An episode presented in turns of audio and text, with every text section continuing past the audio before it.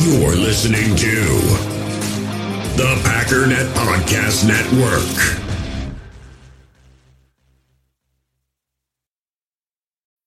When you need mealtime inspiration, it's worth shopping Kroger, where you'll find over 30,000 mouth-watering choices that excite your inner foodie. And no matter what tasty choice you make, you'll enjoy our everyday low prices, plus extra ways to save, like digital coupons worth over $600 each week. You can also save up to $1 off per gallon at the pump with fuel points. More savings and more inspiring flavors make shopping Kroger worth it every time. Kroger, fresh for everyone. Fuel restrictions apply. You, you feel this this nervousness on the phone there? Sir, I've been trying to make an urgent phone call up there. I don't think it's something I want to do on an overseas phone. You gotta make some phone calls. Hang up the phone. Prank caller. Prank caller. Ladies and gentlemen, welcome once again to Packernet After Dark.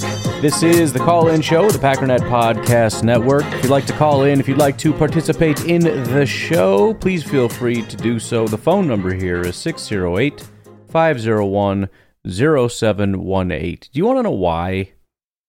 I'm just wondering if anybody wants to know this. Do you want to know why I kind of elongate that intro? If you'd like to call in, if you'd like to participate, it's it's it's redundant. Why do you say two different things? Because I need to be able to make sure the intro goes until the music stops. Because then I need to turn on the audio so that you can hear my computer audio but I can't do that until the the uh, the intro stops. So I had to figure out a way to keep talking, and that's just what I said to stretch it out, and um, it stuck. So now I just say that every time, and it ends right around the time that the music stops. So then, as soon as it stops, I can click that, click on the next caller, click play, bing bang boom, smooth. Although it usually isn't smooth, anyways. But a little bit of a, bit of a peek behind the old curtain there. Uh, Aaron, what's going on? What's up, Brian? Um, so there's all this talk about AJ Dillon and him not being great and everything, and I think in the end, what it comes down to is personality. Like, I agree. So when you have a running back like Aaron Jones, who's just like that small, kind of quick, fast guy, like a humble personality works. Like a Aaron Jones type personality works, where it's like maybe you might get him on the field and it might talk a little trash, but for the most part, he lets the play do the work or play do the talking. But then you have the big backs who have to run through guys, and that's AJ Dillon, right? But AJ Dillon, when he's trying to have like this nice, calm, he's a sweet person personality of oh, I'm just gonna sit back and collect my football cards and yeah, no, he's a be sweet the mayor he's of a Door sweet County man. and just enjoy my life up here. By the way, and I got mocked for this, but just so we're clear, this is exactly why I was worried about Lukas Van Ness. Now, it doesn't seem to be a problem. I don't necessarily know his personality, but when you got this like pretty boy haircut, it makes me nervous because at the end of the day, football is about a mentality, even for Aaron Jones a little bit. But I get what you're saying. Yeah, certain positions you need to be like you can be a diva receiver or kind of a diva corner. You got to be a little have a little bit of an edge. But there are certain positions you can't be a pretty boy and you can't be sweet. Maybe you can. I don't know. But, you know, Aaron Donald, he's a psychopath. He tried to kill a guy with a helmet. He's choked multiple people, including our offensive guard. You know, I've, I've, I've talked about a lot of these different guys. They're, they're, they're a little crazy. They're kind of violent people. We knew this going back a long time. I mean, you go back into the, the 50s and 60s, these were the outcasts of society. These are guys that, you know, if they weren't playing um, football, they'd probably be in a biker bar in a biker gang or something somewhere. These are guys who play football and then they go into the bar and smash a bottle over somebody's head. So I know if you read too much into this today, you're going to be shamed because how dare you ever characterize anyone any kind of way ever? We have that kind of a thing in society today. But at the end of the day, yeah, Dillon could be a good running back. There's no question. But I, I do worry about a guy that's just a genuinely sweet human being being a guy that's going to go out and try to kill people. I mean, some people can switch it on. Like they go on the field, they're a different person. Like Rasul apparently kind of has that a little bit. Like he's he's he's not like a, a. I mean, he doesn't come off as a sweet. Like I said, he does those interviews, and he's he's trying to make you look like an idiot, which I think is hilarious because that kind of fits for a corner, in my opinion. He wants to make you look stupid, but still, like you know, th- there's a thing where you can kind of turn it on and turn it off, on and off the field. I, I genuinely think, and and to be fair, This is where I'm worried that the Packers can come up short a little bit because they're kind of working against themselves. On one hand, it's positive because it can a, a, a, a psycho kind of player can mess up a locker room and can mess up a team. Richie Incognito, right? Unbelievably good football player. That dude was crazy. Kind of messes with your locker room a little bit though. But when you explicitly and deliberately try to go out and find like just genuinely sweet human beings, you can get some home runs. You can get an Aaron Jones home run. You can probably get away with that with quarterbacks like Jordan Love or you know, I mean, I, a lot of quarterbacks I think have seemed like genuinely just nice people. Drew Brees seemed like a really good dude. As far as I can tell, I mean, Manning was a little bit of a D bag, I think. I mean, he seems nice now, but he sounded like he was kind of a D bag. I'm just saying, Green Bay, if you can find a guy with a little bit of an edge, I, I think Rashan Gary would be a good a good example.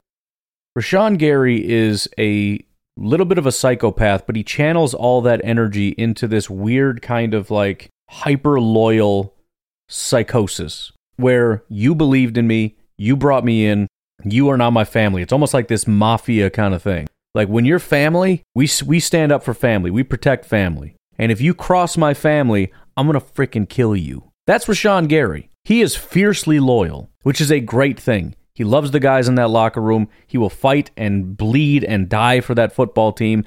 And he's also a crazy person who wants to kill everybody else on the field with a different colored jersey. That to me is like the perfect kind of guy who's going to be a good locker room guy, fiercely loyal, hardworking, but still crazy. You just got to be careful though, because if you cross him or disrespect him, which I mean, if we could get him that contract, that'd be great. I'm worried that that, you know, with guys like that, if betrayal comes in, like that's something that won't be tolerated. I will not tolerate betrayal. I got your back. I expect you to have my back. I kind of think that's like Za'Darius a little bit. You know, when we believed in Za'Darius, he was the guy. And then when he felt slighted by the Packers, it was done. He was done with this team. Screw this team. Screw this locker room. Screw everybody. I mean, we can't pretend there isn't some kind of a psychology to this. Like, no, no, everything's fine. Everybody's fine. All stripes and sizes. Anybody can play any position, any mentality, any any body type. Bro, come on. Come on. Don't even with me, all right? Telling me it doesn't matter. Of course it freaking matters. All right, now you sons of bitches. You know how I feel. You're not going to get like that tough, like, I'm going to run through you type of mentality. So it's just like, he kind of has that mentality of a short, speedy back, but not the body for it. And so when you have him just trying to like be patient and wait behind the lines instead of just I'm going to run through you type of min- mindset, he's not going to get anywhere. So if AJ Dillon could get this like mentality of just a dog mentality, he could be unstoppable. But I think that is the one thing that's holding him back. Um, and and I think that is kind of to a degree where the Packers have a little bit of a downfall sometimes. Is that they look for the Exactly. sorry, I'm on a run right now, so I'm just kind Don't of do- processing don't do everything. that. Um, You're running But- right now? Hold on, hold on, hold on. Aaron, you now you're pissing me off. Bro, mm, if I was on a brisk walk, I wouldn't be able to call into a show. You're not on a run. Just tell me you're lying. All right? Just real quick, just be like, I'm lying. I'm sitting in a, on my couch eating a potato. um, yeah, it's just like I'm on a run. the Packers have notoriously been the kind of team that gets like the good players that have like upstanding personalities that are going to do better and whatever. And but when you have a big bruiser back, you need a big bruiser mindset, and that's one thing AJ Dillon doesn't have. Um, I don't know if he had that in college or what, Not but really. he certainly doesn't now, and that's one thing that's holding him back from being that Derrick Henry, from being that everything that he could be. And yeah, um, but that's just that. And so hopefully he can figure it out because I love AJ Dillon, but he needs to do something to get to that next level. And I'm almost out of time, so talk to you later. Wonder if you can practice that. Air it out. What? All right. Oh, air it out. I was like, what? Air it out. In conclusion, stop running. Just air it out. Screw these guys. Wonder if you can like train that part of you Because I don't. I mean, I'm I'm not trying to pretend I have it. I don't. I couldn't be an NFL football player because I see people run at me like, ah, no, don't hurt me. It's not about me. But that's the point. Like, there's a certain kind of person, and I don't know. I wonder if we could, maybe we could start Dillon out with like a neck tattoo, just see how it feels for a little bit. Tell him stop going to Door County. That's what like old white women do. You know, having like sipping wine and stuff. Like, I'm sorry, I know you're the mayor, but maybe check out like West Allis or something. You know, something a little bit more grimy. Maybe instead of being the the the mayor, you could be like the police chief of West Allis. They'll give you like a honorary badge. They'll give you like some some cowboy chaps, and you can walk up and down the street. Like, hey, stop drinking so much and puking while you're driving. Ah, you jerk. Maybe a face tattoo. I don't. I you know I don't know. Whatever. I don't know. Sure, he'll figure it out. It'll be fine. All Alrighty. Alrighty. Calling for Monday after the game. Thomas Austin, what's up? Emotions ran high after it, so I was just kind of giving me some time to cool down. But let's take a look at the positives. A lot of a lot of people are calling for the heads of many different people. Uh, Joe Barry obviously is always on the chopping block because whenever something uh, doesn't go our way on defense, it's his fault, which is to blame. It is his fault. He should be making sure that the best thing happened. However, however, there are some studs on the Falcons offense that if they get the ball, they are going to tear up many defenses, and ours were able to hold them down to mid 20 points. And that's something that we should be uh, looking looking forward to. Uh, on offense, Jordan Love. Oof, man. If you would have told me that Jordan Love would be playing the way he plays for most of the game, I would have told you, yeah, duh. That's, I've seen, yeah, that's a, he's a Packers quarterback, of course. That's what they do. Dummies. Yeah. Yeah, Uh, you know. but these young guys go out there, try their hardest when they're on a passing uh, passing play. Uh, the rush obviously needs to be better. Um, and however, Aaron Jones isn't going to be out the whole season. Bakhtiari isn't going to be out the whole season. Jenkins isn't going to be out the whole season. Uh, and it gives some people some valuable time to learn. And that's, that's an important part. Is losing hurts. Um, I'm happy to get the, first loss of the Jordan Love era out the way early because I don't think that this loss is indicative of how the team will perform against everybody. I am very positive that what we see on the offense for most of the game is going to continue because it just you know falling apart in the fourth quarter. What's more Packers than that? uh, sorry, my car is beeping at me. Um, overall, special teams to their job, which is wild to say that special teams kind of feels like the most um, consistent and decent basis for the Packers. And yeah, I'm looking forward to the season. It's not the end. This is just the beginning. You don't lose and like bunker down. You lose and learn. Carry on, move forward, and go back up. Can always uh, look forward to your positivity. And you're right about the Falcons having some studs. I know uh, Justis Mosqueda has put out this big thread of, you know, um, basically, I don't want to say he's defending Joe Barry because that's not necessarily what he's doing, but it's more like for all the people that constantly want to just blame Joe Barry, here's a thread of all the mistakes the Packers people made. But I will say there were a handful of those that I'm like, you should probably just delete this one. And I get it, like you, you your job is to tackle people, but there's like two of them that have to do with not tackling Bijan Robinson, and it's like, look, I, I, we all know what a missed tackle looks like. We know what an ugly, like you should have had him. You're right there. Wrap up, be a man, bring him down. I'm watching these Bijan runs, and it's like, dude, I can't really isolate one person here that I'm like, come on, man, you should have had him. No, I mean, it's it's maybe like one of those, you know, one of those like terrible throws that are kind of off your fingertips, and it's like, well, technically, you should have caught that, but also it would have been like a miraculous catch if you caught that. So maybe that's more on the quarterback than anything else. That's kind of how those not tackling Bijan Robinson things were. Like, yeah, you should have tackled him, but also if you did, it would have been like, holy crap, dude. How did you do that? Because Bijan's good, you know, and that's the other thing. Like the other guys get paid too. The other guys have talented players.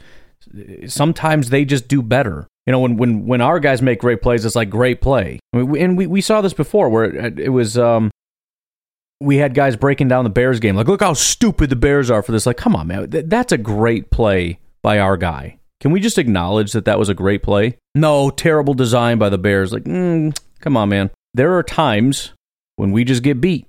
And a couple of those times, that was the situation. Like, we just got beat by a better player. Now, some of the times that's not the case. And yeah, the player messed up. Or yeah, Joe Barry, not sure what we're doing here. And I think both sides of that argument have brought up plenty of good points to illustrate.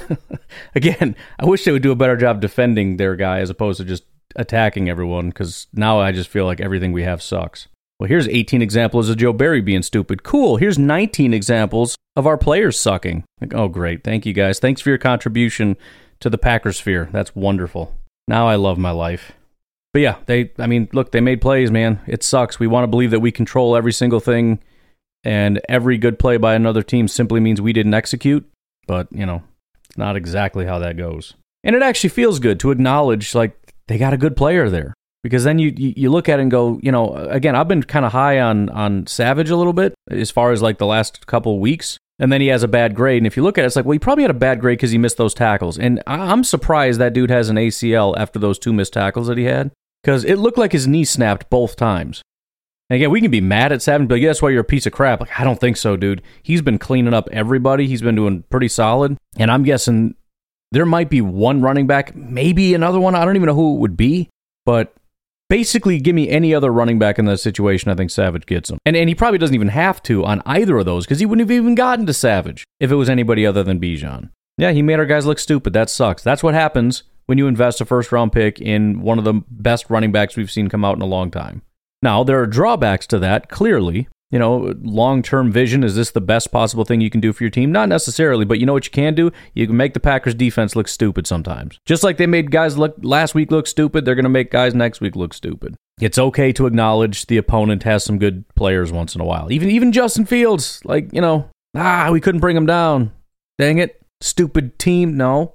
Fields is really good. Not at passing or being a quarterback, but like escaping sacks and stuff breaking ankles. Like he's actually kind of good at that. Which, by the way, is why I would propose that we should make a trade with the Bears for Justin Fields. We will take him. I don't know what we can offer. It's not going to be much. It's not going to be a first round, second round, or might not even be a third round pick. I don't know. He's going to be a running back for us. He's going to be a running back. And then there you go. We got Aaron Jones and Justin Fields in the backfield. And Dillon. And Dillon. He's still there. Um, he's still there. Again, I hate to be super harsh on Dillon because again, the offensive line has been just stupid bad. And even Aaron Jones, despite the fact that we're like, oh, he's so good, that was on two passing plays mostly, right? I mean, he he's ranked like 13th based on his rushing performance, which is not his his standard either. So the offensive line is massively failing right now at at run blocking, even for Green Bay Packers standards, which is saying something because we don't have any standards when it comes to run blocking. By the way, I kind of hope that people hear this you know, like I want Matt LaFleur to hear me say those words just so we can get pissed off. Like it's fine. I I, I acknowledge they're all going to hate me, but I want because that has to just hurt to his core to hear that. Do you know how much pride he takes in that? That's got to piss him off. I hope it does. Same with Dillon. Like, oh yeah, you're a jerk. He's gonna be mad at you. Good. That's the point. I want him to get mad. I don't know if he's ever been mad in his life. Get mad, hate something, hate me, take it out on the other guy, make do a whole water boy thing. That linebacker, that's that freaking podcaster that said you're a sweet man. Go kill him. Kill him. I, I murder him. Thank you. Um, other comment you made, Thomas.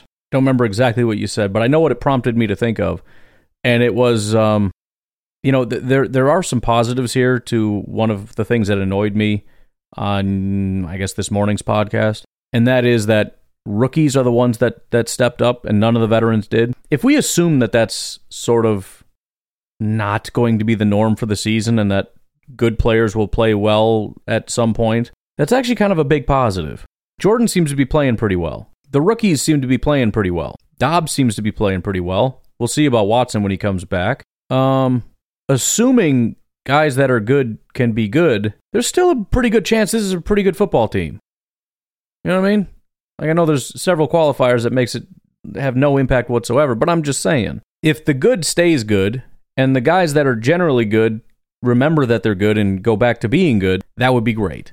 Jaire in particular, because I, one of the things on that Savage play where he didn't get that pick, I was significantly more confused and annoyed by Jaire than I was by Savage. I know seems like most people are very angry about missed interceptions. I'm not nearly as angry about missed interceptions. The Savage one is bad because he didn't at least break it up. The other ones, it's like, dude, first of all, Jaire did everything right. He read it, he reacted, he jumped the route, and he got a pass breakup. Those are all positive things.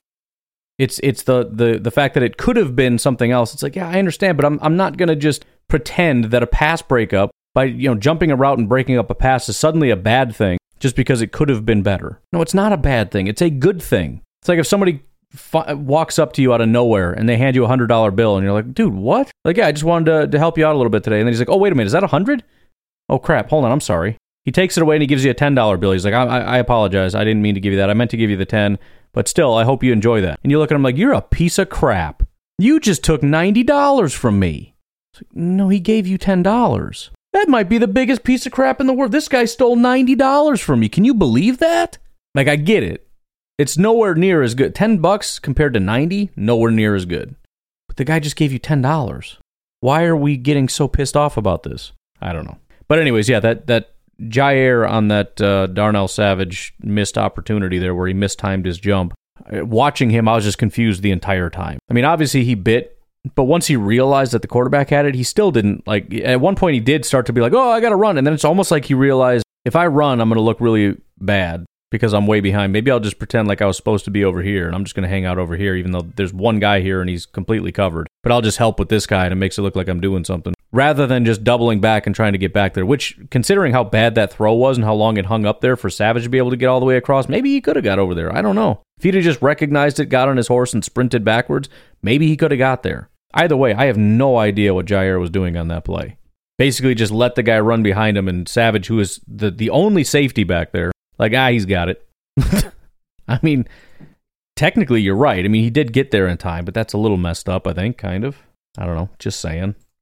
Hey, it's Nate again. Um, Hi. I just wanted to call in to give us some uh, some positive um, things to to look at. I think Okay. the loss was such a bummer. We're all kind of spiraling a little bit.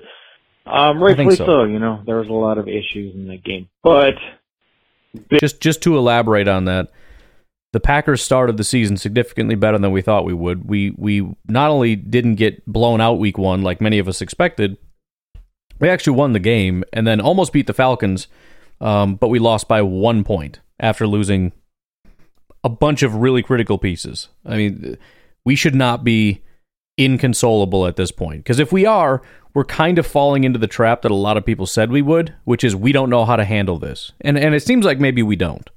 We don't know how to be anything. I, I understand, like, well, we should have, you know, guys should have done this, that, or the other. Frickin' A, man. It's a one point loss. We're number one in the division. I mean, I, I th- there's a time for evaluation, and then there's a time where it, it gets to be like, okay, we are being kind of silly right now. Like at this point, if we can't get over it and move on, it's it's it's a it's a problem with Packers fans. big grand scheme silver lining. We're tied for first um, Yes. in the NFC North. So keep that in mind. You know the uh, the Lions dropped one uh, this week also, so we are tied with them. And you know it, it might suck to have lost to Atlanta Falcons, but you know the Falcons are actually looking like they might be a solid team moving forward. Like they got they got a lot of pieces. Uh, it's it's going to be a, a better Falcons than what we remember. Um, you know, most Yeah, and I don't expect him to be great. I still think Ridder's probably going to be a bad quarterback, and that's going to hinder them quite a bit. Um, but I but I also think that we view the Falcons through the lens of what they have been like the last couple years, which is just a putrid team. And I don't think they're that. I think they're kind of coming out the other side of something, and they're probably going to need a new quarterback. But if they can get a new quarterback, then I kind of think you know they're they're on the on the cusp of being a very competitive football team. who remember how many games that they have just collapsed in. Um, I don't think it's going to be that team anymore. Right, exactly. And I guess the biggest thing is I mean, you guys, we we could be zero and two. Like, uh, oh, there's there's two teams in the NFC North, and I can't remember their names, but I believe they're zero and two now. Uh, I think it's the Vikings and the Bears. I think you might I'm be right about sure. that. I'm pretty I'll sure that they haven't won a game yet this year. Yeah. Um, you know, correct me if I'm wrong. And I believe they've both played Tampa, which, you know, I mean, maybe Tampa's great too. I don't know. But my understanding is that both of those teams were absolutely expected to beat Tampa, at least regular in, in the, in the, uh, prior to the season. That was sort of the expectation, at least by Bears fans. I don't know if I believe that they'd beat Tampa, but they both lost to Tampa. And if you think the Packers suck, then hey, at least the Bears they they lost to two crappy teams then, so they really suck. So at least we're not them. Uh, yeah. So happy thoughts. Um, check PFF, check all the stats. Um, I, but I, I'm pretty sure that they are 0 and 2, haven't won a game. Um, I'm pretty sure the, ga- Gotta the look into the are advanced like uh, something like an 11 or 12 game losing streak now. Um, again, just want to you know make sure that that is correct information that I'm giving everybody. That the Bears and the Vikings haven't won a game in 2023. Um, so you know, check that for me. I will. And, uh, get back to me. But just remember, uh, we it could, things could be worse. We we got a a really good team. Things are looking good. Defense might need a new coordinator. Who knows? But um, you know, it's there's a lot to be happy about. A lot to be happy about, everybody. So go Pack go. Yeah, so as I look at it, pulling up some advanced statistics here, the Green Bay Packers are one and one. Um, they are tied for number one in the division. They have scored the second most points of any team in the NFL right now. Uh, their defense is ranked 14th in terms of points. I think, as I pointed out before, DVOA, the offense is ranked sixth. The defense is ranked 11th. Not the worst thing in the world. Offensive yards is actually uh, improved to 26th from 27th, so another team must have uh, overtaken us there. The Detroit Lions, who are t- also tied for first at one and one, um, they beat the Kansas City Chiefs when they were in a complete collapse, and then they lost in overtime to the Seattle Seahawks, thirty-seven to thirty-one.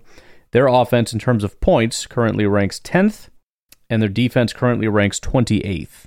Minnesota Vikings. Let me check here. Yes, it appears they are zero and two.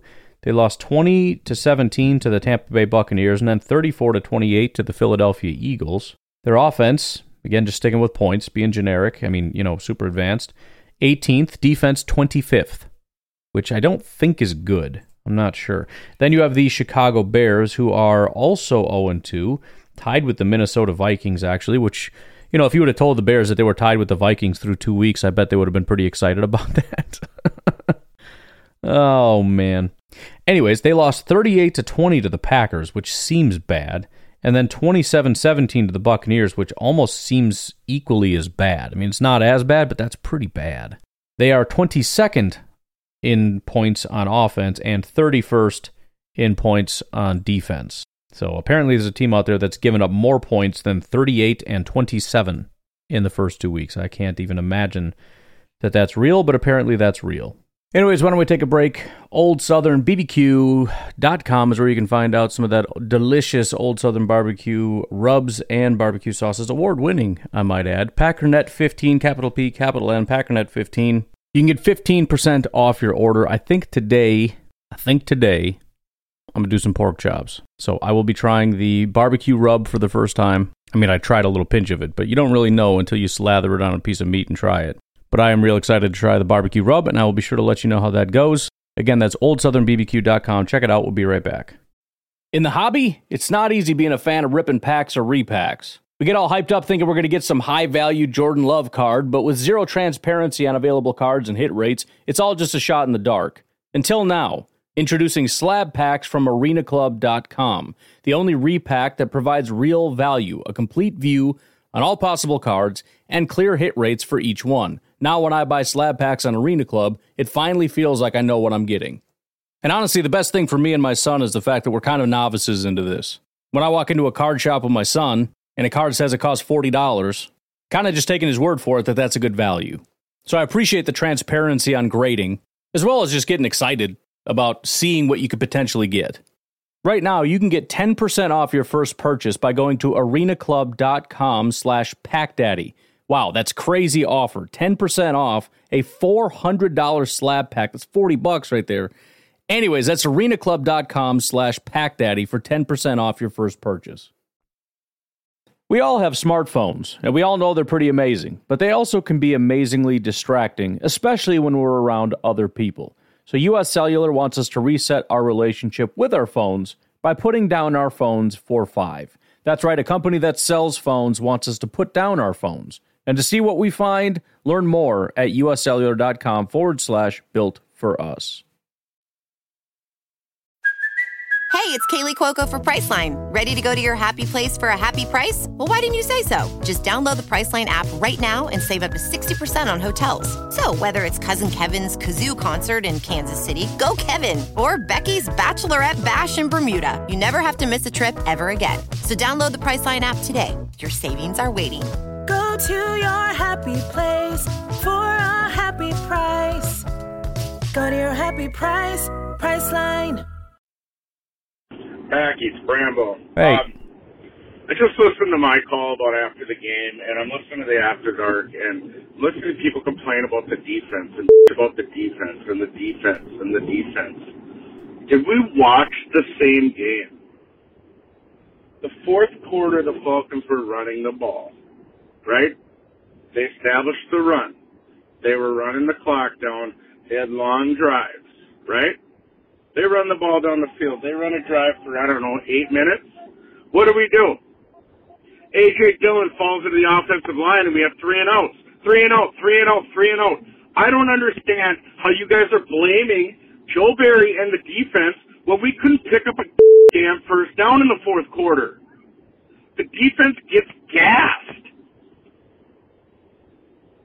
What am I watching? Am I watching something different? Might be. I don't get it. Well, th- the biggest reason the defense got gas was because of the defense. The easiest way to get off the field and get your breath is to get off the field and get your breath, and they couldn't do it. So I know the three and outs were bad, but l- let's just recap the drives real quick. Because by my count, there's just two three and outs. It wasn't three or four or five, there was two at the end of the game. But prior to that, so the first game they had the near interception. Then they gave up a 15 play, 67 yard drive that ate up 6 minutes and 43 seconds, and they got a field goal. Then the Packers get the ball and they drive down 7 plays, 84 yards for a touchdown. Then the defense gets off the field after 8 plays, 42 yards, 4 minutes and 42 seconds. Which, I mean, they got off the field, but that's still, you know, a bit of time. Then the Packers get the ball. They drive down the field, 10 plays, 44 yards, 5 minutes, 45 seconds, and get a field goal. In the second half, this is where things really start to spiral. So it starts with the Falcons, and it, it, it, it actually starts off good. Three plays, negative five yards, punt. Awesome. Then the Packers get the ball. Six plays, 65 yards, three minutes, 58 seconds. They scored a touchdown. Then the defense gets the ball. What do they do? They give up 13 plays, 60 yards, 7 minutes and 24 seconds, and they give up a touchdown or a field goal. Packers get the ball back. What do they do? Three plays, 78 yards. They score another touchdown. Doesn't take a lot of time off the clock, but the point is, it's it's an, it's two plays, two touchdowns. The defense gets another opportunity, and they give up another eight plays, 75 yards. This time a touchdown. So at this point in the game, they've given up 15 plays, 67 yards over nearly seven minutes. 11 plays, 75 yards, about three minutes. 13 plays, 60 yards over seven and a half minutes. Eight plays, 75 yards, four minutes for a touchdown. If they're gassed at this point, which they are, it has nothing to do with the offense. The offense has scored on four out of seven drives. Four out of seven. That's not a bad thing. And the defense just keeps giving up drives. The defense gives up scores on one, two, three, four, five, six out of 10 drives. And up to this point, it's been, let's see, they got off the field three times. Oh, no, I'm sorry. Uh, two times in the first half, and they allowed scores on two times. I mean, even that 50% is not the best thing in the world. Then up to this point, they got to stop, and they gave up three drives in a row. Then the Packers offense gets it. They go three and out. And what happens? They give up another score. Then the Packers go three and out. They give up another score. 10 plays, 66 yards, 4 minutes and 20 seconds. Then the Packers get the ball back and they go out on downs. So there, there was a three play or a three series at the end that was bad, but prior to that, the Packers scored on on most of the drives that they got. The defense was bad the entire game. right? They, they got to stop in the first drive because they got a pick. Missoula got a pick, which is great. But then it was 15 plays, 67 yards, 11 plays, 75 yards, 13 plays, 60 yards, 8 plays, 75 yards, 8 plays, 44 yards, 10 plays, 66 yards. All of those were scores. And then one of the times that they actually got turnover on downs, it was still 8 plays, 42 yards. This has significantly more to do with the defense's inability to get off the field in the entire game than it has to do with the Packers at the very end suddenly starting to stall out. And by the way, it shouldn't have come down to that.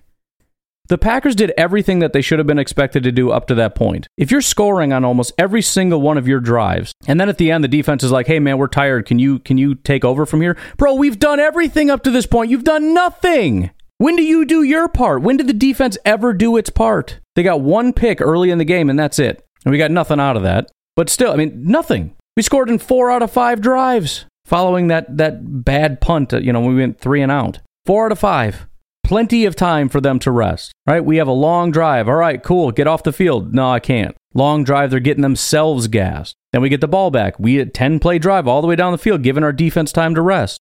They get on the field. Get off. Nope. They allow them to drive all the way down. I mean, this is terrible. I mean, seriously, you want to know why Quay Walker broke the the franchise record for tackles? It's because of the amount of plays that were run. Because of the defense, not because of the offense. The defense could not, under any circumstances, get off the field. They just couldn't do it. They got off the field, as far as I can tell, three times. Three times. That's it. I think I counted one before because it was end of the end, basically end of the game, and it was the first drive, the third drive, and the fifth drive. Other than that, the second, the fourth, the sixth, seventh, eighth, and ninth they scored on every single one of those drives. And even one of the ones they got off the field was a relatively long drive. We had scoring drives that went faster than than the 8 play 42 uh, 42 yard drive, 4 minute 42 second drive that the Falcons had when we got off the field. They're still getting tired on that one.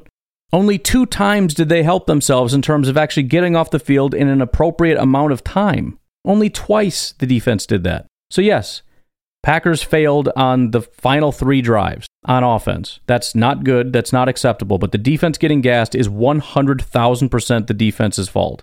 And again, all things considered, with the offense having no experience, the offense having four major injuries, this game should have come down to the defense, and it was the offense carrying the team the entire way through the game. And then at the very end, the offense says, We really need some help. And the defense says, No, sorry, we're tired. You're going to have to carry it the rest of the way. And they couldn't. I, I under no circumstances am I blaming the offense for this game. I, I find that to be just, I mean, very, very different than my interpretation. I'll just say that. Yeah, was. so I just I know I've already gone through this, but this is kind of funny. It was punt, interception, punt is how it started. And then it was they drove down the field, we drove down the field. They drove down the field, we drove down the field. They drove down the field, and then it was end of the half. And then they punted. And then it was we drove down the field, they drove down the field. We drove down the field, they drove down the field. That was that was the whole game. And then it was yeah, they drove down the field again, and then it was punt, they drove down the field, punt, they drove down the field. No, I'm not putting that on the offense. Hey Ryan, it's Seth. Hey. Um, I had a question for you. Would I know you were a big fan of Bijan pre-draft, as Yes. was I. I think he I said before the draft, he looks like the next Barry Sanders to me, just the way he, He does. moves and makes people miss. And um, I think we saw that on display um, in the Packers game. There, I remember one play specifically. He broke two of our defenders' ankles and just made them look silly. He did that twice. Anyways, my question for you is: Would you rather have Lukas Van Ness or Bijan? I um after week one, I think I would have said Van Ness because of the potential and the value of an edge rusher. However, seeing how bad our running game is without Aaron Jones and Aaron Jones aging and contract goes up a lot next year, maybe we have him for one more year, maybe not. I doubt we have him for more than an, than another year. not So by beer. 2025, he's gone. Um, I think I'd actually maybe take Bijan. Um, I just think what he would do for our offense, and uh, yeah, I don't know, but uh, I don't know if there's going to be another Bijan-esque player in this next draft. I don't. I think he is a very uh, once or you know a few times in a generation talent. I don't think he's an every year option in the draft, so might not even be an option next year. But do you think we go? Uh, question number two for you is: Do you think we take high running back um, in this coming year's draft, or maybe we don't take a high one, we take like three and hope one, hope we hit on one of them. I don't know. What are your thoughts? Talk to you later. I mean, I'm still taking Lukas Van Ness. I mean, unless we find out that he ends up being a bust, just because the value of an edge rusher is significantly higher than the value of a running back. With that said, I mean, obviously, if we had taken Bijan and he's able to do that kind of stuff, we're going to be real happy with that. And you can look at it, especially today, and say, well, we don't really need the edge rush help. Plus, Lukas Van Ness is hurt. So, I mean, where could we get the most bang for our buck? Yeah, I mean, if you're looking at it through the lens of a crystal ball and only really care about this exact moment in time, yes, I think Bijan probably would have been more helpful than a number three edge rusher. But, you know, outside of that, number one, Bijan is not going to be as successful here because our offensive line is not blocking. I'm sure he could do more things, just like Aaron Jones is more successful than AJ Dillon. I mean, Bijan is going to be a a uh, bit of a disappointment based on the blocking. No, I still think he's going to look good, and I'm sure he could have made some massive uh, and crazy plays. But I just I just think it would be a bit of a waste of his talent to be behind this offensive line. So um, yeah, I mean he, he's a great player. No team in the NFL would be disappointed in having him. But I, I think I still believe long term, when both of these guys' careers are over, when you look back and you look at it from a, a value standpoint, it's it's going to be very difficult for a running back, even a premier running back with a you know shortened shelf life and just you know value overall to to compete with an edge rusher. It's just sort of an unfair thing. So more than likely, it's going to be Lukas Van Ness. But you know, I mean, at the end of the day, he looks like a home run. And and if you're ever going to draft a running back in the first round, it kind of looks like that's the one you want. And yeah, it's going to suck if Lukas Van Ness doesn't mes- necessarily become that guy or whatever. And granted, Bijan wasn't even there when we were drafting, anyways. Maybe we would have if he fell to us. So there's nothing for anybody to necessarily rage about. But yeah, I mean, I, I, I would lean premier player. Now, if we're going to compare him to some, you know, linebacker or let's say guard or center or safety, if we had taken one of those players, yeah, now now you're sort of again, I don't want to say kicking myself because it's not available, but that's when you start to kick yourself about, man, we should have just taken Bijan. And also, we got to wait and see. You know, you never know how these things are going to pan out. He looks amazing right now, um, but we got to see how things go for the extended period of time. I mean, I, I kind of feel like he's going to have a Christian McCaffrey trajectory because he's just that kind of a guy. I mean, that that incredible shiftiness and vision and all that, plus his receiving ability. Um, and Christian McCaffrey's been ex- insanely valuable for a very long time. So, I mean, I yeah, I, if I had to guess where his value is, I, th- I think he's going to follow that track. Maybe he's going to be better than McCaffrey. It's entirely possible. I don't know, but I see it as being a similar situation there. Hey Ryan, this is Embrace the Suck. What's up, man? Embrace the suck. Uh, uh watching uh, Dillon play yesterday, you figured that's why they made him a second round pick, and uh he's not coming through. So I don't think he's going to get another contract. But as far as the defensive coordinator, have you ever noticed that every time, no matter who they throw back at defensive coordinator for the 49ers, they end up becoming the head coach the next year, while every defensive coordinator the Packers have end up a consultant or something, but not a head coach. What's up with that? Talk to you later. Yeah, I mean it's, I mean uh, the the obvious or low hanging fruit answer would be because they have better players, but at the same time, I don't necessarily think that that's the case because they haven't had the same players. Right? It's kind of like Minnesota when you had Jerry Gray, and every every safety that came through ended up beca- becoming a great safety kind of thing. Um, I think they have a culture and they also have a defensive system that has been carried on as a tradition. Um, but e- but even that, it doesn't it doesn't seem to make sense. Like culture, like what, that doesn't make sense. It's different people. It's different. You know, like I said, talk about with DNA. That that makes there. There's there's no reason to believe that's a thing. Like the Bears should stop trying to fix their offense and just lean into their identity, which is defense, because it's just something bred into their DNA that they can't get away. That doesn't make sense. But yet it keeps coming up. Same with the Packers. Like we try to fix the defense. Doesn't matter the defensive coordinator. Doesn't matter the players. Doesn't matter anything. Doesn't matter the GM. We can't have a defense. That doesn't make sense. But what else am I supposed to do with the information? I mean, I will say the uh, Jets defense or the 49ers defensive coordinator went to the Jets, and the Jets defense is looking pretty scary. You could say it's the players, but then I would come back with, well, we have players, so what the heck is that all about? I, I, I don't know. I, I don't know. I don't know what, what else it could be other than, again, culture. And maybe it is just sort of a locker room thing in terms of like you, you have a culture, and our, our locker room is is an offensive led culture. I don't know what that means. I don't I don't know how to fully flesh that out. But when you come into a team and the team revolves around the quarterback and, and producing points and you have an offensive head coach and maybe it's just harder to kind of be that defense that just has that confidence and that swagger and, and plays up to its expectations and guys are I, I man I don't know. I mean I, everything I'm saying sounds stupid but it's it's it makes more sense than anything else. I don't know. I don't I don't have an answer right now. I just hope that the defense bounces back so we can at least for a week stop talking about this. Because I don't know. I don't know what to uh what to say or do about this situation the only thing I will say is maybe we should bring back Dom Capers. I do feel bad for that guy because that guy had bad players, just straight up, and we knew they, that he had bad players. Pettine, eh. And and the thing that kind of sucks about it is, you know, and this is this is true for Joe Barry too. We've seen it. You know what I mean? Like down the stretch last year, that defense was a like top five defense. Same with Mike Pettine. Like we've seen this team play at a really high level. Now Pettine dealt with a lot of injuries, like Za'Darius went out, and like we just kept missing key guys like that. We lost Jaire, or was that Barry? I can't remember. But um, it's real tough when we've seen it. When we've seen Jaire play at an elite level. When we've seen Rashan and we've seen Za'Darius and we've seen Quay and we've seen De'Vondre and we've seen Rasul. You know what I mean? Like it's it's hard to explain to me why the team is bad. Like it's, you know, again, you can't sell me on the players are bad because I've seen it. I know what a first round book bust looks like. We've had those too, and they don't look like Jaire. I mean, we've got one on the team now. His name is Darnell Savage. No offense, Darnell. You know, the point is, we've never seen it with Darnell Savage.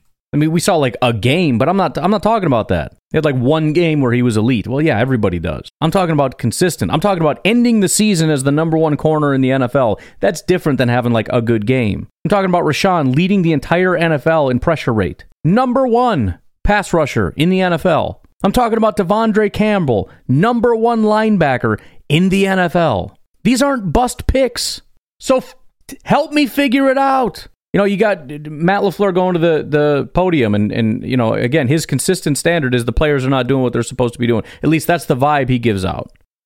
Help me understand why, Matt. Like, I, I know you don't give a crap if I have an answer, but please help me understand this. Why are, are, are these players not able to do things? Why are they always getting tricked? Why are they always getting confused? Why are they always getting lost? Why don't they know what they're doing? Again, I mean, it, it's. It, is that it? Is that what we just settle on? They're they're really good football players, but they're really dumb. Jaire, dude, he is elite. Kind of a dummy, but freaking elite. Like, I, what what am I supposed to say? So yeah, I mean that's when we start hearing stuff like this, like you know, kind of random beating around the outside of the bush, hacking away at different theories and thoughts, and it's like, yeah, I mean, I I get it, and we can approach it from that point. You know, and again, you didn't deliberately say what you're saying, but it, you know, could be a culture thing, could be a GM thing in terms of not bringing in talent. It could be just a coach thing in terms of you know the coaches are so good they go on to get head uh, head coaching jobs. Could be you know I, I don't know. I mean, just that alone could bring up a bunch of different thoughts. I just I, it, the reason it drives me crazy is it's like I can't figure it out. I can't figure it out. Some stuff you can kind of put your finger on. It's kind of like Jordan Love with his stats right now. Like I cannot put my finger on what Jordan Love is. It doesn't make any sense. I can't figure out this defense. And it's not just, well, it's it's been two weeks, give it time, like with Jordan Love. No, it's been like 20 years. 20 years of different GMs, different players, different defensive coordinators, same exact result every single time. What am I supposed to do with that information? I'm so confused. It's like, well, Joe Barry was a bad bad hire from the beginning. Look at his track record. I get that, and that's true. But that was the exact opposite case with Mike Pettine, and we still had the same result. Mike Pettine's never had a bad defense. Blah, blah, blah, blah, blah. Oh, if you can't tell, I'm starting to I'm starting to slip a little bit. Like I'm I'm I'm starting to break with this defense thing. It's because again, because I I just can't figure it out. I cannot put my finger on it, and it's honestly part of it is everybody seems right to me. You know, like everybody's saying stuff, and I'm like that makes sense, but that also makes sense.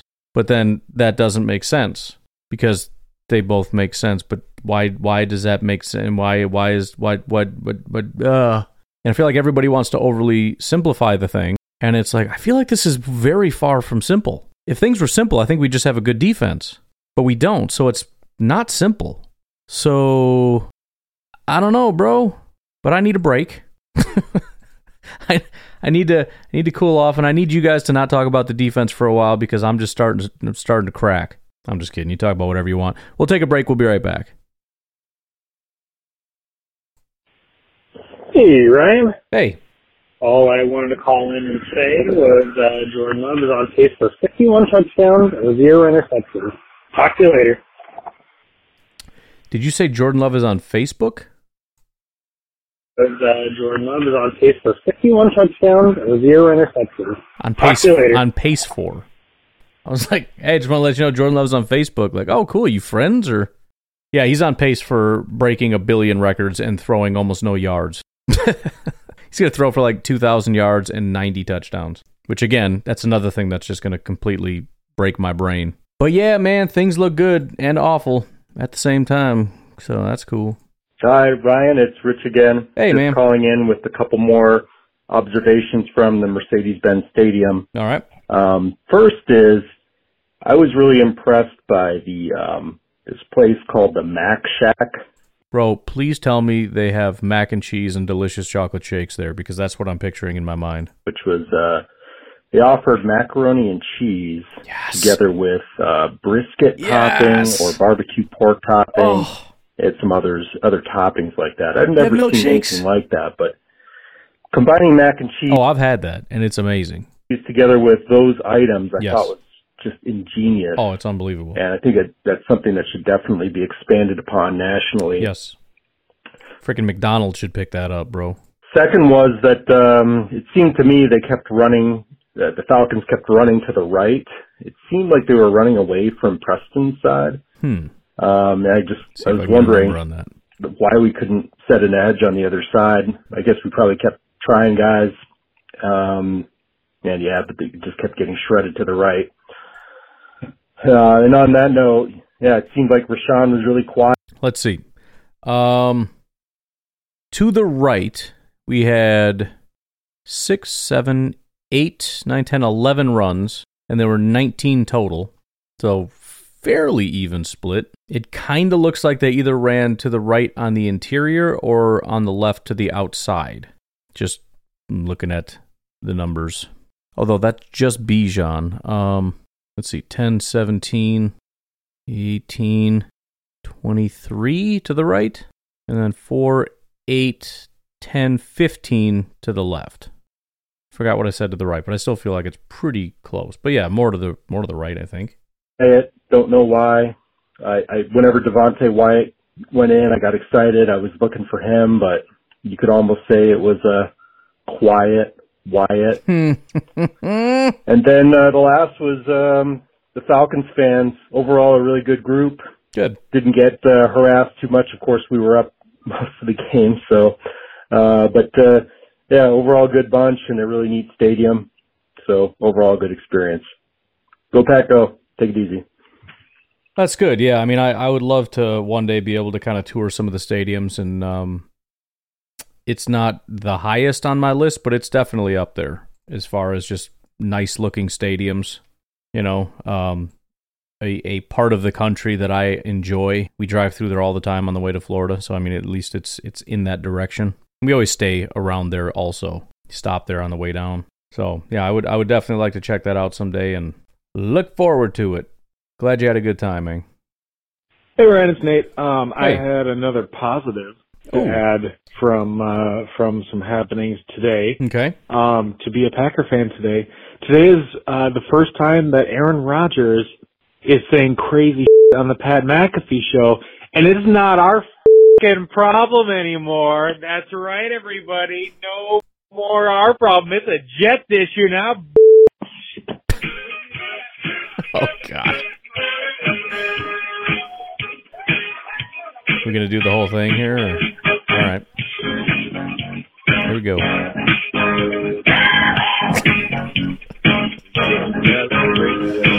Oh, I love this show.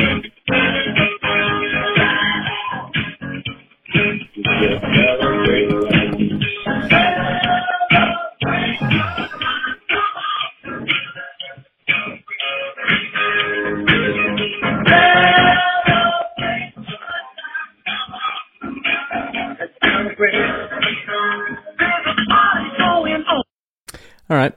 Um, I still haven't watched last week, so I should probably do that. I will say, um, I, first of all, I, I really don't care about any. I mean, I find it entertaining what he talks about. I don't have any ill will toward him because of what he believes. I will say though, and I could be wrong about this. I, I probably am.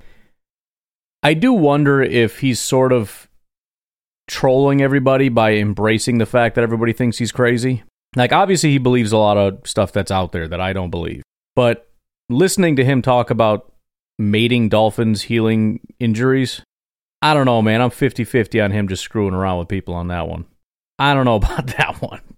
I mean, maybe I wouldn't. I wouldn't put him past him to believe it, but I also wouldn't put it past him to just lean into this and let people overreact so that he can come back and cut. I mean, that that is a classic Aaron Rodgers move. He's going to set you up so that you come in and say something, and then he's going to just lay the knockout punch. He did that numerous times with people. It was, it was actually quite impressive. He would kind of say something that maybe alluded to something, but he didn't quite say it, and then they would the articles would come flooding in, and they would just say all kinds of crap that he did not say. Then he would give it some time, let it marinate. He wouldn't jump on social media like 90% of us would do, like jump on media like, you're an idiot, I didn't say that. Nope. Let it go, let it spiral, let it grow, let it really fester. Let the people lose their minds. Let fans and haters and everybody just jump in. Let all the takes come in. Then you come back and you're like, I don't know what these idiots are talking about. That ain't what I said. That was never what was said. Here's what actually happened. Oh crap, now I look stupid. I'm just saying. That's and that's I think one of the only things I noticed from that last week's thing was the dolphin thing. So I haven't watched it yet. I got to get in there and check that out. I do actually find it entertaining. It obviously was much more entertaining when he was our quarterback and it semi pertained to us and he was talking about like Christian Watson who was a rookie and we can kind of be pretty jacked about that stuff. But it's still interesting. It's still entertaining. It's still Aaron Rodgers and um, he's still going to say some pretty out there stuff which I find fun and funny. I just I I like people that don't give a crap. I really really like that because we live in a world where everybody gives a crap about everything and every word everybody says is so calculated and everybody's so scared of saying this or saying that. I love it. I, I've been binging Norm Macdonald highlights because he is the king of I am going to go out of my way to say exactly what I'm not supposed to say, but I'm also kind of a brilliant freaking genius. And so I'm going to say it and then I'm going to make you look stupid for trying to trip me up and say that what I did was wrong. I mean, he was a freaking genius. And then on top of that, I saw who's the other guy? Oh, who's the guy with the voice? Gilbert Gottfried. Same thing. It's a slightly different tact. He kind of just gets away with it because he's kind of a goofball and everyone's like, ah, he's just a little out there, whatever. But he will go out of his way to just say exactly what you're not supposed to say. He says the quiet part out loud. You know what I mean? Like everybody's thinking it, he's going to say it everybody's thinking, please nobody say this, he's going to say that thing. I freaking love that with a passion because I feel like we're starved for it. Some people just hate it. They're uncomfortable. They're like, let's all live in a world where we're in this protective little bubble and nobody says anything. But for the rest of us, we live in a sterile world and I'm sick of it. I don't like it. It's like Bubble Boy who just wants to touch grass. And most people are like, no, I like my bubble. It's safe and there's no germs in here and everything's nice and I get fresh air pumped in and it's great. And it's like, dude, I want to go play in the mud. All right, I want to feel the rain. I know it's cold. It's cold outside today. I want the rain hitting me. That's me. I don't like the bubble. I don't like being in this stupid bubble. I want to be out there where I'm free and can do whatever I want. When I see people rip open the bubble and go stomping through the freaking mud puddles, I just get excited. And Rodgers is kind of that guy. I don't know how much I agree with him on, but I love that he just says whatever he wants. And when somebody says, hey, you can't say that, he just gives them the middle finger and says, F you, I'm going to do whatever I want. Do something about it. From your protective little bubble, sissy and they're not going to do anything because they're hiding in their bubble. And I love that. It's just it's just refreshing. It just feels good. It's just like, "Oh, thank you." just it's just like a weight off my shoulders when I hear people just say, "F you, I'm going to do whatever I want." A lot of football players do that. Now, it depends what they're talking. Sometimes it directly runs in contrast to what what I would like to see happen and that kind of ticks me off. But when it's just out there, like talking about, I don't know, UFOs or dolphin mating, like just, just do it, man. Just don't care about what people go go do what you want and stop caring about people and tell people that tell you you shouldn't say that to shut up. It feels so good. I like it. I appreciate it. Hey, Ryan. Brian from Georgia. What up? Hey, everybody talks about uh, how young the team is, and we got to expect these games like we had uh, yesterday. However, it seems to me the veterans are the ones that let us down. I mean, how many times did Gary not secure the edge? Yeah. Douglas let Robinson down the sidelines for an open pass. Uh, Jaire missed an interception. Savage didn't knock down the deep pass. And then you have the offense and you've got Dillon who can't stay on his feet for whatever reason. I guess his front toe plate is probably too, too high. and then you also have Barry. You ever go uh, roller skating? That stupid brake on the front? Dude, that thing is that that'll get you killed. I, I always went rollerblading, and then I tried roller skating. I'm like, this is gonna be way easier because you don't have this tiny thin little blade. You got these four things like wider. Like, dude, this is gonna be a piece of cake. I almost died like 900 times. I could not figure that out. And then occasionally you're like trying to just go forward. You know how like you lift your heel when you're just kind of like walking forward, and that brake will hit, and it's just like you just go freaking head first. That is just a little suicide uh, there. Why would you put it on the front? Rollerblades have it on the back. That makes significantly more sense. Roller skaters are crazy, man. I don't understand it. But yeah, he probably has like that big brake cleat of that one big rhino horn on the front of his shoe that keeps tripping him up. Joe Barry, who plays the same scheme, and he keeps saying the players aren't making the plays. Well, then maybe you need to try something different. And then Matt LaFleur, who's the leader of the whole pack. Um, I think he lets this some of this stuff go on. He's loyal to some of these players too much, like Dillon. I don't think he should have been in there in that third and one after he's tripping all day long before that. So just trying to get your thoughts as well, see what you think. Thanks. Yeah, I don't know. I mean, you know, again, it, it, we have to have on some level a buck stops here mentality, right? Well, you know, we got players, but they're just not they they're they're not understanding what they're supposed to be doing. Okay, that is a player issue, but you cannot have coaches throwing up their hands and going, "Idiot, do it right next time." Like you have a systemic problem here that permeates the entire defense. I mean, are we really just saying that's a coincidence? Like every player on the defense just happens to not know what to do, and then we're just going to what? Throw up our hands and go, "Well, they just need to figure it out." We got guys not making plays out there, and, and we can't have that. And so what? You're, you're going to go to the front of the room and give a rah rah speech about we got to care, we got to try? Bro, they're confused. You ever had a really, really good teacher? You ever had a really, really bad teacher? Did it ever impact your ability to learn the subject matter at hand? Probably did a little bit, right? I'm just saying. Best teacher I ever had was in uh, technical college. It was a math teacher. I forget the guy's name. He lived out of a hotel. Just one of those guys who's a little bit out there. He's like, yeah, you know, if you you could work out a deal with these hotels and uh, they'll they'll let you do these long term stays and it's uh, about as cheap as you can get for rent and it's great. I mean, they they make my bed every morning and they got free breakfast downstairs and I got coffee in my room and I'm sitting there like, this guy's a genius. I want to live in a hotel. It'd be freaking amazing. Single guy just lives at a hotel, works at the college, but this guy was was a freaking wizard.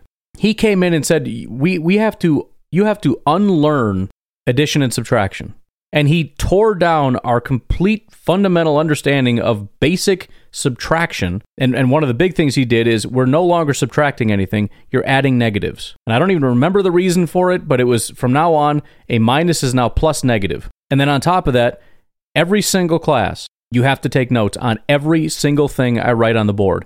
I don't care if you throw those notes in the garbage. And he explained to us neural pathways and, and how memorizing happens. And that if you're looking at it, which you have to be to write the notes, and you're hearing it, and you're writing it, you're building neural pathways much stronger than if you're not. So it doesn't matter if you have the notes, it doesn't matter if you don't go study the notes. I mean, it would be beneficial, but that's not the point. Write every single thing I put on the board, and you can throw your notes out at the end. That that was the best class I ever took. I and it was uh it was actually kind of cool because it was it was technical math or whatever. But it's like we're going to start from like kindergarten math and run through freaking calculus. I freaking aced that class. He was an unbelievable teacher. I've also had teachers who wheeled in a television, put in a VHS tape, and played the episode of the History Channel that, that was on at his house the night before. He recorded the History Channel, he played it for us, told us to take notes, and then at the end of class, we had to read what our notes wrote as he sat at his desk and played solitaire. That was not a very good teacher. So, I'm not saying I know what's going on, but I am saying that if your guys don't know what they're doing, and you're throwing up your hands in frustration with, well, these guys just aren't aren't doing what they're supposed to be doing. They're not following what we told them to do. I, I I'm upset that you don't realize that's a you problem. You know what I mean? Like a little bit. I'm upset that the head coach keeps going up there and saying it's an execution problem. I mean, I know somewhere deep down you understand that at that at, at a core level it's still on you, But I would like to see you go up there one time and say, We are failing as coaches and we need to figure out what the heck is going on because we have a lot of talent and for some reason they're still not grasping what we're doing and we're failing this group and we're failing the organization and we need to get this figured out. No more excuses. Even if it's not even entirely true, that's the kind of thing that at the very least will galvanize the, the, the players. But instead, we get the coach going up there going, man, I'm just, I'm frustrated. These guys are leaving plays out on the field and they're making mistakes and I'm just tired of the mistakes. It's like, yeah, we are too. What are you going to do about it? I don't know. I'm going to come up here and talk about how these guys aren't doing it, and then we're going to tell them all over the exact same thing all over again. Look, here's what you're supposed to do, dummy. So don't do that anymore. Thanks. They're not getting it, man. They're just not getting it. I don't. I don't. We go with the freaking defense again. Why aren't they getting it? Why are they not understanding? I mean, if it's just a dropped interception, that's that's not a that's not a this player sucks thing. That's not a scheme thing. That's not a defensive coordinator thing. It's just it's just a it's not a it's a nothing. It's a throw it away. It means nothing. But if we're talking about like the, the when Bijan broke open to the on the on the wheel route, I don't even know who's supposed to cover him. I know the Falcons thought Quay was in, in man coverage. I don't know if Quay knew that. Rasul seems to be taking most of the heat, but I mean they they deliberately were trying to pick or rub Quay Walker, and Quay didn't seem to be trying to get around him. He was he was just sitting there. I don't know, maybe and maybe it wasn't him. Maybe it was supposed to be Rasul, but Rasul certainly thought it was Quay. They didn't know. Somebody's supposed to cover the guy, but no, we left them go wide open down the field. Again, that's a that's, a player issue. Why don't they know what they're supposed to be doing? Why don't they know their assignments? It's the same scheme. You guys should be experts in this by now. Quay's going into year two. Rasul's going into year three. You don't know what you're doing?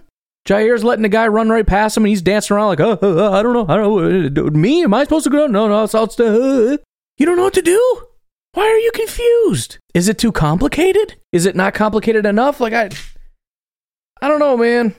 And again, I, I, I, I would love to assume that the coaches actually have an answer to these questions. They're just not going to give it to us. Like they understand fundamentally where the problems are and all that. But I'm, I'm getting to the point where I feel like they don't and they're kind of just throwing their hands up and they're like, well, I'm just going to keep telling them and I'm hoping they can figure it out. And that's the whole strategy. And Joe Barry goes to Matt LaFleur, Matt LaFleur's like, what the heck happened? He's like, well, look, I mean, I, I called a play and he was supposed to follow him and he didn't. And Matt's like, oh, what an idiot. I'm like, I know, right? What about this play? Well, I mean, I, he was supposed to do this and he didn't. Well, what an idiot. I know, right? Well, yeah. And there's there seems to be no follow up in terms of what are we going to do about this? And if there is, that that doesn't seem to be working either because we're not making any progress here. So I don't know, man. We'll write it off as a bad day, and uh, the defense was caught sleeping. Players didn't show up for whatever reason, which is really disappointing because the big excitement this whole year has been the excitement in the locker room, and everybody's fired up, and everybody's ready to go, and they're out there fighting for each other, and the defense comes out flat. They're not tackling, they're not wrapping up. You know, the the DBs decide they don't want to tackle in this game. I mean, I we, we, we just I don't know, man. We we can't freaking have that. We can't I don't know. They like to talk crap. Time to start backing it up. That's all I know. Anyways, I'm going to leave it at that. You guys have a good rest of your night. I will talk to you tomorrow. Have a good one. Bye bye.